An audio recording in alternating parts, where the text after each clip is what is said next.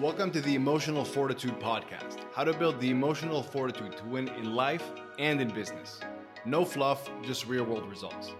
I'm your host, Itamar Marani, ex Israeli Special Forces, former undercover agent, Jiu Jitsu black belt, and mindset expert. Hello there, guys. Today we are joined by Rory, who was a recent uh, participant of one of Itamar's arenas and we are going to have a chat with him and find out how the experience was. Yeah. So, guys, Rory, just to give him a quick intro, Rory is the co founder at Counselling Tutor. Counselling Tutor helps counselors and counseling students with academic resources and online continuing professional development. And he's a trained therapist himself, and he's also the head of trainings at Counselor Tutor.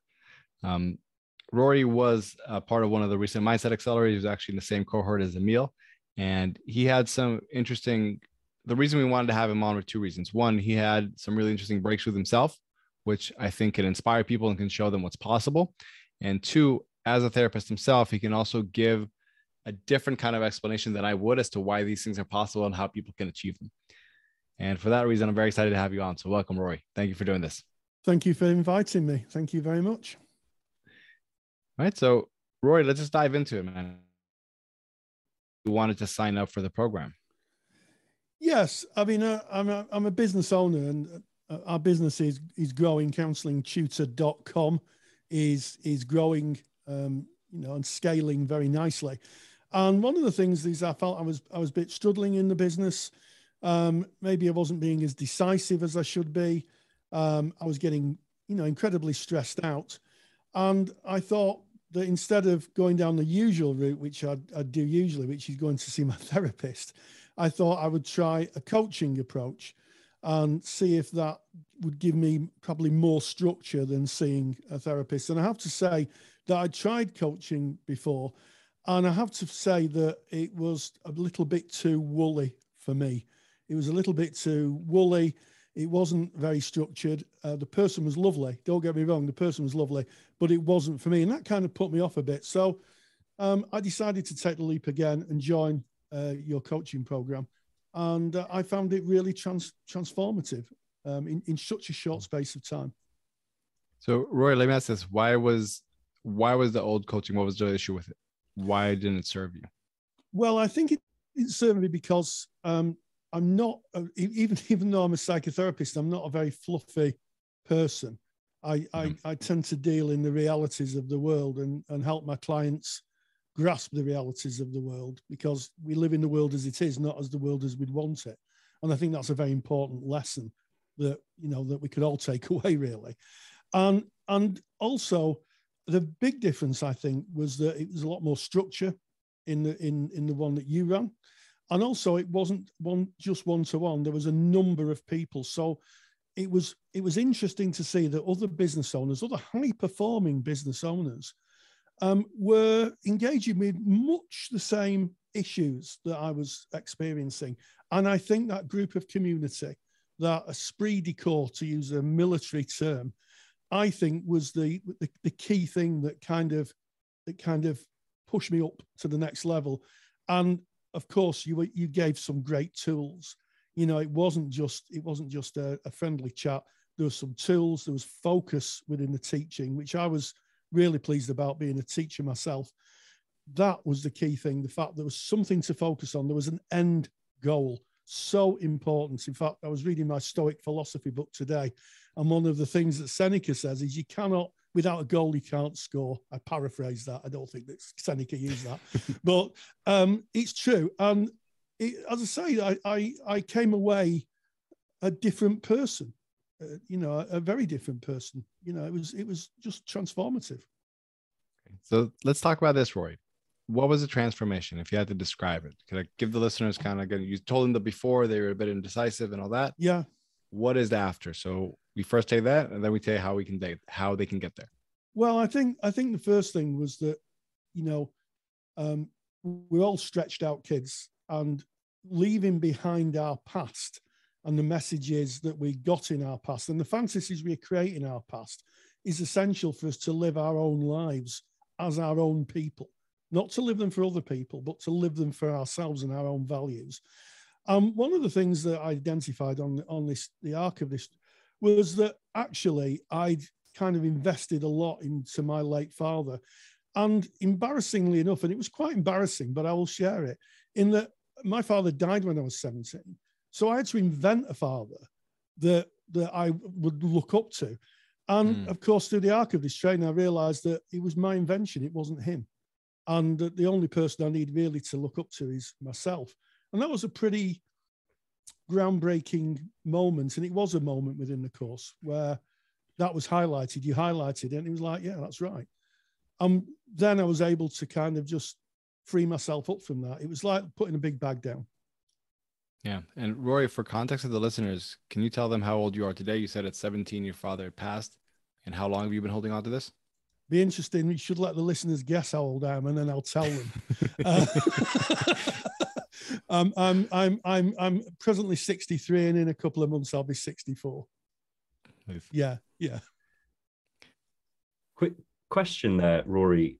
It, you know, you talk about all of us being stretched out kids, and a lot of how we behave and think now is related to our upbringing, right? Yes. Now, this is a a key or core concept within therapy as well. And only because we discussed this, Itamar and I, yesterday. How did the arena differ from your experience of therapy, given that you're a therapist? Because I've had limited experience of therapy, I've had limited experience of coaching, and there's differences. But I was just wondering your more expert opinion. Well, thank you, thank you very much. Um, I think that in therapy generally, therapists engage. Well, a lot of therapists engage with where the client is in terms of their perception of things. And I think sometimes with coaching, it's it's a little bit more straightforward.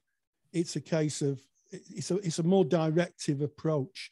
So in therapy, lots of ther- therapists like myself um, put a lot of stock in non-direct non-direction.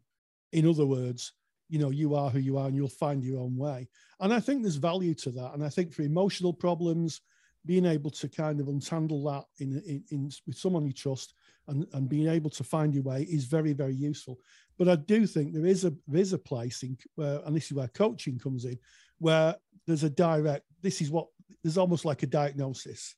Not as harsh as a diagnosis but it seems to me this is the issue. And when that's presented it's it's a kind of right yeah. I never thought of it like that so that's that i was i would say emil that's the main that's the main difference coaching is more directive and the coach role by its very nature is more directive that doesn't mean it's not supportive or empathic or thoughtful but it, it is more directive that's that's what i got out of it that's Emil, why did you start laughing? I'm curious. Why why is that immediately why was that funny to you? Because it was pretty much what we kind of said said yesterday, but it was like the, the way Rory said it, this is the issue, let's sort it out. Instead of kind of beating around the bush and and you know being gentle is the wrong word, but being kind of fluffy. So uh, just being here's like the thing. Yeah, so here's what I, I want to say to this. I think this is uh is misunderstood. How you said gentle? It's like you can absolutely be very, very, very direct, but also extremely caring. Yeah. You don't have to be gentle, but you can be extremely caring. And I think that's what most people don't recognize that you can't have both. You can't be gentle and fluffy and direct. That doesn't work. Mm. But you can have extreme amounts of empathy and be extremely caring and like do it out of a place of genuinely wanting to help somebody and be extremely direct because of that. Because you recognize that unless you're going to be extremely direct with him, he might not get these things. And he might not get the result that he wants, the life that he wants. I think that's yeah. a big, it's a big misconception. And, yeah, and the I, risk. Sorry, go on, go on, Rory. No, please, Emil, go, go for it. I, I was just going to say the risk with being direct is, I mean, potentially in maybe a less skilled coach would be that the person becomes defensive and shuts off mm. if you're not loving enough potentially exactly. even even then and that's the thing it's like that, that's a skill set. Showing sure. somebody that you care so much about them that like, listen, we have to be direct yeah. about this because I want you to succeed. And I think usually when people understand that you're genuinely on their side and you want what's best for them, they're very receptive. And that's a skill set to be able to convey that to people. Hmm. I, I would I would absolutely agree with that. And I, I, I, again, I'll pick up on that point. you, you can be caring and you can be direct, but it's that it lies within the skill set. And and that's what I experienced, you know, within the arena, that caring but direct and, and facing up to it. And the other aspect that I'd like to kind of talk about is that within therapy, there's a, great tradition of what's called a reparenting style. So what happens is the therapist becomes a surrogate parent for the client until they can self-regulate themselves. And I, I, don't know if you're aware of this, um, Itamar, but you did that. You didn't replace my father. But actually, the messages that I heard would have were, "You're your own man. You need to sort this out." You know, I paraphrase again, and that was really interesting because I never had that message, and that was a real that's a really important message. I'm thinking about in having reflected on it. It's a message I speak. To, I say to my daughter, "This is your issue. How, how are you going to sort that out?" You know, um, and I think I think it was a lesson that I'd probably taught my children, but I hadn't learned very well myself, if I'm honest. Yeah. it's interesting because, like, to be honest, what the main thing I wanted you to take away from the whole program and what I saw from the start, it wasn't that because at the beginning I felt like you thought you need to become more because you have the business partner who's also like very successful, is a very clear yep. thinker in some ways, and yes, you're like, man, I need to become more yep. in order to match up to that. And the reality was that you were already more than enough. You just needed to see yourself for that. Yes. Because that gave you the confidence to be able to again assert your opinion over the things where you're you own the professional domain. Yeah, absolutely. And I, you know, as I say, the, these, you know, you know, a lot of a lot of the difficulties was having. I was working a lot of fantasy ideas, not not the reality, which is again why coaching is really useful because you get brought back to reality you know can you give an um, example for the listeners what was like a fantasy you were working on what was the reality well i mean one of the fantasies i had about myself was that maybe i wasn't good enough and maybe you know that in terms of being um, you know a business person i wasn't businessy enough whatever that was um, and no, I have no idea what that what that even meant, which I think says a lot. The fact that that you know I mean to be more businessy. Well, what does that mean, Rory? I have no idea. Um, and through the arc of the training, I realized that every every every business owner has anxieties and second guess themselves. That's the nature of being your, your own person. Don't get it right all the time. Um, but I think the reality is is that you know I am, you know, I am good enough. More than good enough. Well, well, more than good enough. Yeah, yeah. I'm more than I'm more than good enough. I, I you know, and I've, I've, I've taken that away. It's been a, a, very big change, and I've spent a lot of money on therapy through the years to try and get there. And it was a coaching course that got me to that place. okay, so I want to talk about something that you also elaborated a little bit on the calls about. We talked about I call identity lack, that we see ourselves for the person who we were, not the person we are today. Mm. You had a different term for that. What was that term? Um, oh gosh, well, I'm not quite sure. I, I mean, sometimes it's it's in, introjected values and conditions of worth. Was that was that the term? No, uh, I think it was an R word, something reference or reference. Oh, frame. Or... Oh, yes, thank you. Yes, Fra- frame of reference. Frame of reference. We, we, have a frame of reference. So, you know, our, our identity is sometimes drawn from other people's frames of references, or from frames of references we invent for ourselves. You know, as, as human beings, we tend to be, we tend to invent things. I mean, there's lots of psychologists who've talked about automatic negative thoughts. I mean, that's a, a big one in cognitive behavioral therapy. And everybody has them. Um, you know, I'd ask your listeners to think when they had a, a really unacceptable thought in their lives. And maybe there's a few people even feeling guilty about that. You know, you know, did I really think that? Well, we all have them. Our brain throws up all sorts of nonsense. And it's up to us to manage that and say, well, you know, that's that's an interesting thought, but I won't be driving over a bus shelter full of people today. Um, you know, it's not what we think, it's what we do, isn't it? It's our actions, yeah. not our thoughts. And frame of reference is, is how we sometimes view our world. Sometimes it's a, it comes from the it comes from the philosophy of phenomenology, our lived experience. Yeah. Rory, to clarify, is it how we view the world or how we view ourselves in relation to the world? Both. Both. Okay. Both. So our frame of reference is is not only how we view the world that goes around us, but also our place in the world and who we are in that world. Yeah. And, And sorry, go ahead. and and and part of personal development is about is about auditing who you are, not who you were. And that will always link back a lot to childhood messages. A lot of the messages that we have of children, we ca- as I say at the beginning of the the piece, we stretched out kids. We ca- we still carry the messages that were given in chi- in childhood, and they're not valid as we get older. They're not valid at all, or some of them aren't valid. Yeah, I think it, like that little soundbite you had that it's auditing who we are right now, not who Yeah. we were. Yeah. That is is so massive. Yeah, yeah, yeah.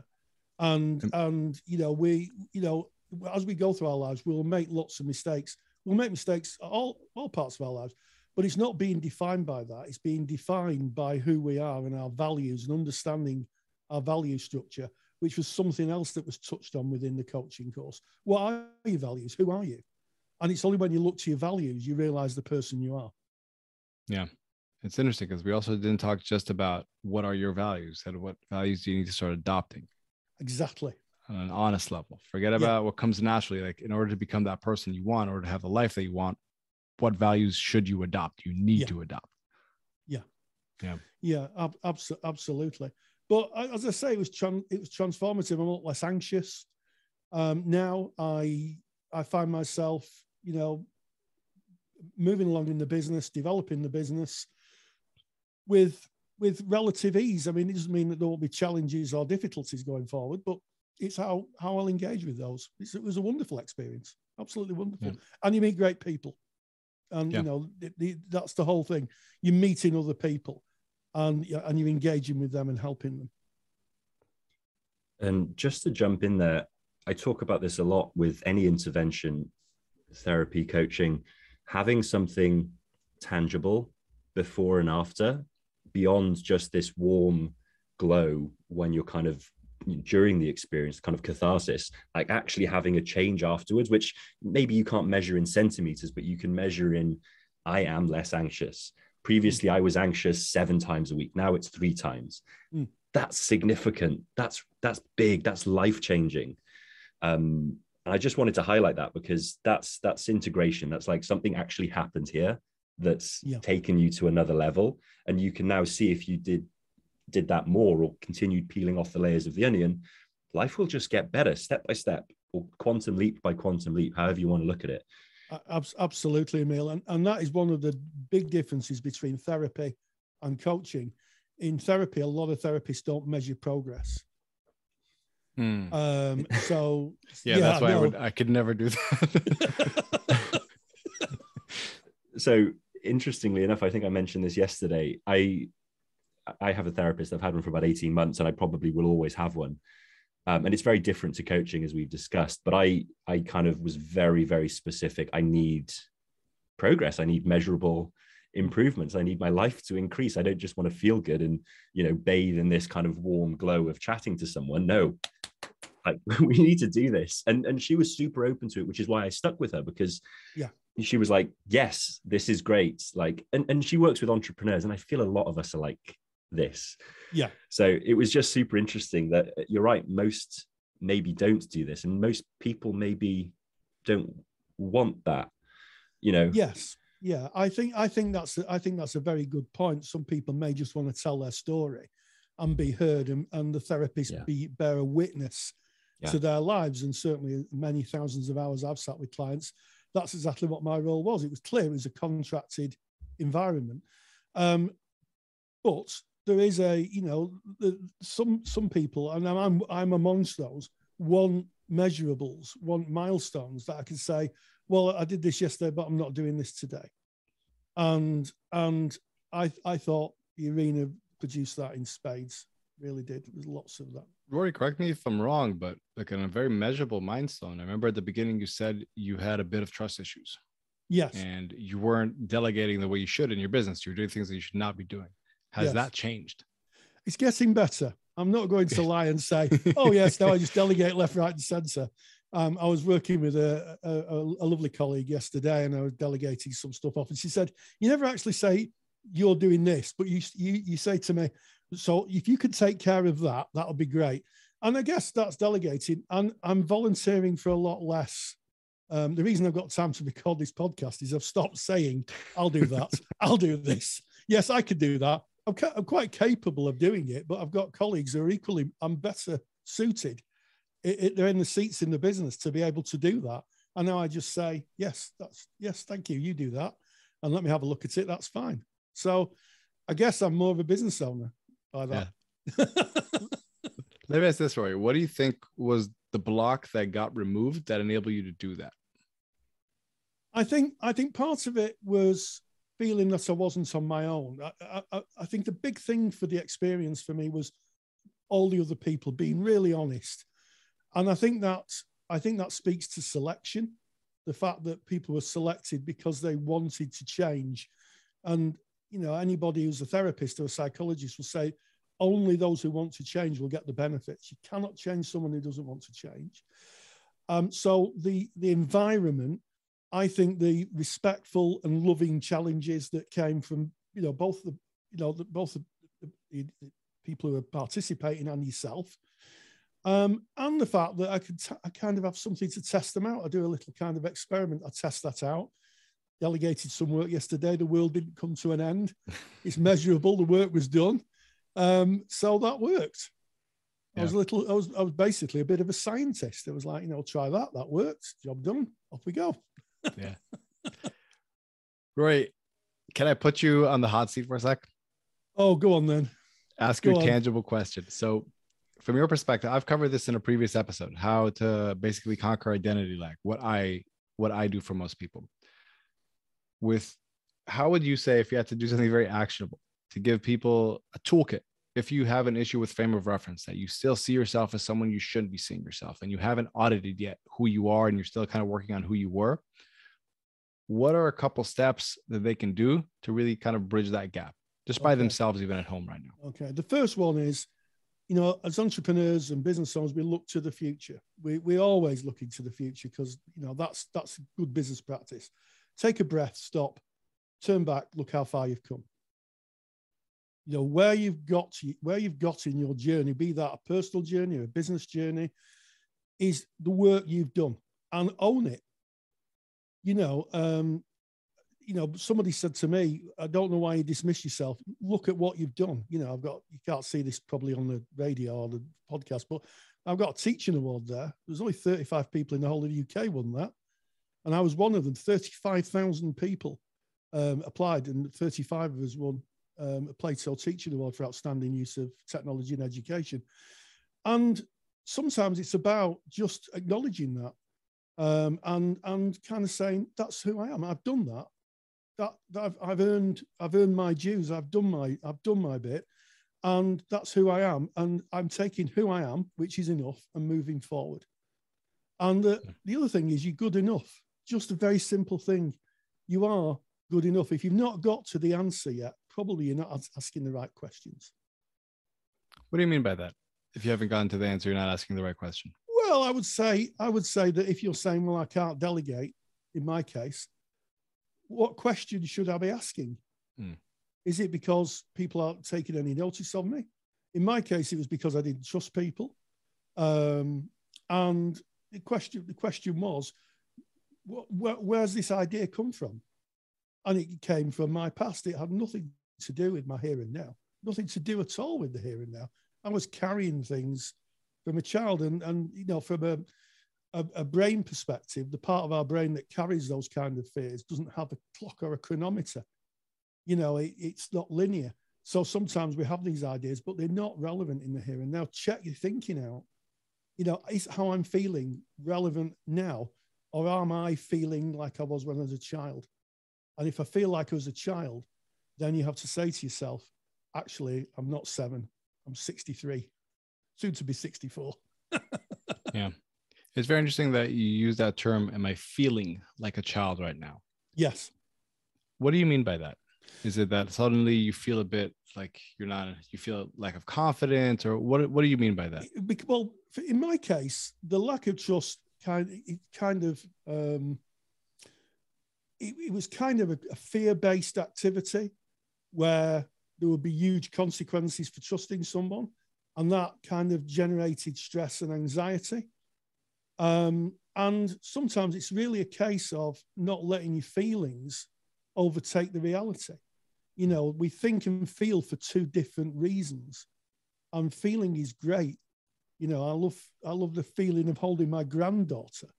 That's a great feeling, and my grandson. However, it's it's that it, that is a feeling in perspective. It's not it's not great to go through life being managed purely by your feelings because our feelings are by nature kind of transitory and irrational. So yeah. sometimes we have to say, this is how I feel and this is how I think. I'll give you an example of that. I bought myself a Jeep. I bought myself a Jeep. And what I had to do was I had to sit and say, what do I feel and what do I think? And I think it's going to cost me a fortune to run. Yeah. I, and I think I think I probably won't be able to park it.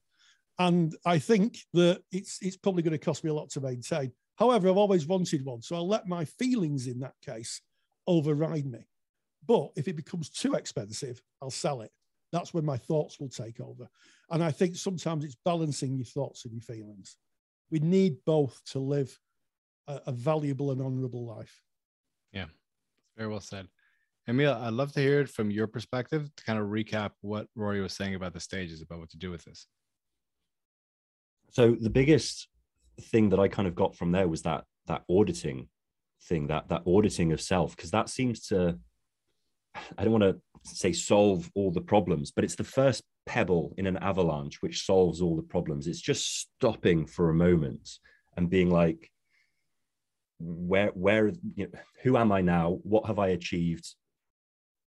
Where are these ideas coming from? It almost doesn't matter where they're coming from. Just the fact that they're not coming from now is the most important thing and then what's the truth now i mean and there's modules in the in the arena in the mindset accelerator which do specifically hmm. this it's not called a self audit but it's it's exactly that it is it's i don't know if it is we talk about the four levels of self-awareness there that's exactly that and i think a really really big thing is i asked sometimes i don't know if you guys have remember this i asked one of the the guys in your group he said that this is a belief that he holds. He thinks this is not. And I asked him, where did you learn that to be true? And he was stumped. He was like, wait, I never thought about that. I had to actually learned this somehow. I thought yeah. this was just a given. And just asking sometimes that kind of question, like, where did you learn this to be true? Like, who taught you this? What situation in life showed you that this is how the world is? Having to actually think about those things, it makes us pause all of a second. Say, wait, is this actually what's what's the reality today? Or is this the reality that was for the person I was back then? Yeah. And, and it all works within the structure because, you know, just stopping and auditing yourself is almost moot unless you have something that you're trying to achieve, a direction, a mission statement, a, a, a point, because then there's context for it. Like what thoughts and, and uh, actions are holding me back? Okay, where do they come from? Okay, are they true in the moment? Because now they have a frame of reference. Yeah. So it, it, it's as if you've thought about this before. It all works really, really well together. It's as if there's a there's an arc, as Rory said. it's as if. yeah, it's a it's an arc of it's an arc of personal development, and it's a journey we're all on, from the from the minute we're born to the minute we we die. You know about how we engage with the world, and and it's and it's you know inequalities. There's a there's a great book by a guy called M. Scott Peck called The Road Less Traveled, and it's it starts off by saying life isn't fair. Get used to it and once you realize that life isn't fair, you've got one thing less to worry about life not being fair. And I used to quote that a lot when I taught. And um, it was amazing how many people thought that was really harsh. But, you know, sometimes the, you know, the, the, the inequalities of the world, we have to meet and we, ha- we have to work out how we're going to work around them and work through them. And, you know, I think, I think on the arc of personal development, that happens it's interesting, Rory, because like how you said that some people think it's really harsh. When I first learned this, I felt a sense of freedom. Yes. It, it gave me a sense of liberty to actually be able to take power again. Yeah. Before that, I was looking for things to be fair. And yeah. when things weren't fair, I felt like something was against me and I was powerless because things are supposed to be fair. So there's oh, there's a problem in the world right now. All of a sudden, when like someone explained to me like life isn't fair, I was like, oh, okay, that I can keep moving and figure this out even if I don't get the result that I wanted, I'm not supposed to get it always because that's just life. And all of a yeah. sudden, it gave me a sense of that I can actually take ownership of my success, and yes. just depend on things being quote unquote fair. yeah, and that's the difference between that's the difference between being three and thirty-three. Yeah. When you're three, you, your parents, you know, try to make life as fair and, and stress-free as possible. When you get older, um, you know, you you engage with the world as it is, and that's part of being an adult. That's the difference between being an adult and a child. Yeah. And good parents, I think, help help children, you know, grasp the you know, the inequalities of the world early on, so that they don't get to 33 and ask that question: Why should why is life not fair? yeah, you know. Do, Emil, before we kind of sign off, is there anything you want to quest? Anything you want to ask? Any question you want to add to the mix?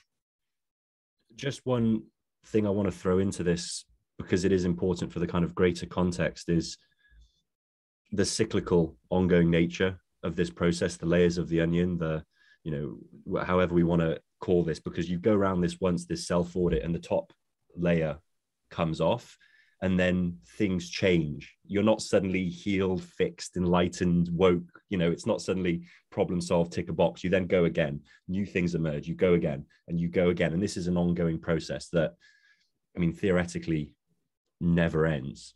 So yeah just to highlight that because i you know even as kind of rory was saying with the delegation like the first pebble is there the avalanche is starting and then that maybe unco- will uncover something else and then we'll go around again and we'll go around again. So just to give some kind of greater perspective for for this process in general.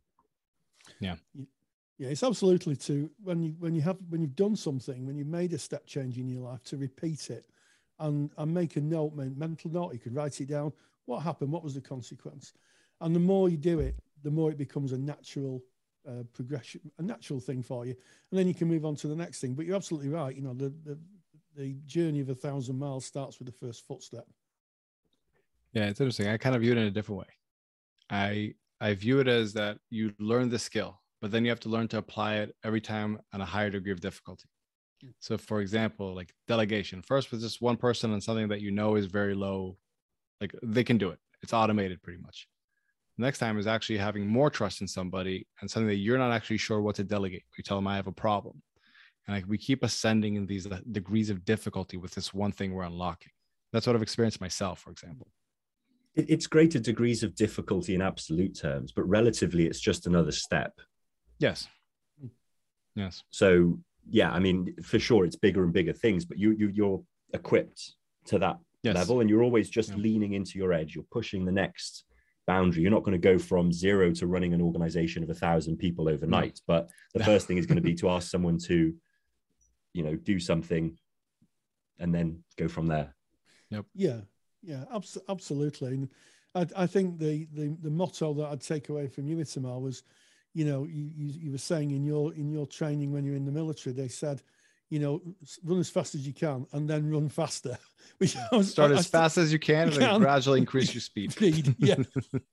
and I, I, think that's very true because with that becomes discomfort. And it's in only in the when we feel discomfort is where real growth happens. No one gets growth, I don't think, where they're feeling comfortable. It's only when you're feeling uncomfortable, be you an athlete or be you a business owner or be you anything in life, it's only when there's a degree of difficulty where you could actually say there's some growth growth uh, happening. Yeah. Well said. Rory, is there anything else you want to say before we part ways for today? Well, no, I mean, thank you very much for inviting me on the podcast. I've enjoyed, I've enjoyed my time. I'd, I'd highly recommend the the arena. Um, it was transformative for me. You meet wonderful people, as evidenced by the two guys I'm talking to on the podcast and um, I'm forever I'm forever grateful that um, I've I've engaged with it. So thank you very much. I appreciate that, Rory. I want to say something to the listeners here. This my main goal from this episode with Rory is to showcase an example that you don't always need more. A lot of times we think we want more success or better success in our business or whatever it may be, and we feel like we have to do more. Rory is a phenomenal example of somebody who's built a very impressive business, who's an award winning teacher, who's done a lot of great things in his life. And he's an example that we don't always need more. We just need to step up into who we are. It's about realizing that we're more than we think. And I think Rory also shared some really tangible tools and how you can do this as a frame of reference, which I really appreciate, Rory. And honestly, for a lot of you guys out there, before you think of adding more, ask yourself, am I just not acting in line with myself? Because I might be more. I might be more than enough to tackle the next challenges that I have on my plate. Anything else, Emil? Should we wrap it at that? Let's wrap it at that. That's a that's a mic drop. Awesome. Thank you very much, guys. We will see you on the next episode. Thank you. Thank you for listening to the Emotional Fortitude podcast. Please tell a friend if you enjoyed it and found value in it. Three last things before you go, though. If you feel like someone else with your exact skill set and abilities could be accomplishing more than you currently are, that's a mindset and emotional access issue. And here are three ways I'd love to help you conquer any internal limitations, go big, and win. One, Three Quick Ideas Tuesday newsletter. It's a weekly email with three quick ideas around one aspect of elite performance and how to approach it differently to get better and faster results. People say it's the most thought provoking and impactful two minutes they spend in their inbox each week. It's easy to sign up to and easy to cancel, and you can sign up at itamarmarani.com slash three ideas.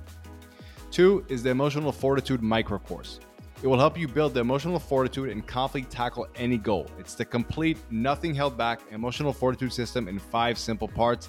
It's all under five minutes each module. See it, use it, and win. And it's completely free at itamarmarani.com slash course. And number three, lastly, if you want to dive in and aggressively level up, the Arena Mindset Accelerator might be for you. It's a six week intense sprint for entrepreneurs who are up for a dramatic transformation. It's an interactive live program where you'll be working with me in a very hands on way to get clarity on what you want, build an effective mindset to optimize for your goals, and establish elite emotional fortitude that would allow you to overcome any fear or doubt that could get in your way. You can learn more at itamarmarani.com slash accelerator. You can find all of these links in the show notes below or go to itamarmarani.com and have a look around. Until next time, who dares wins.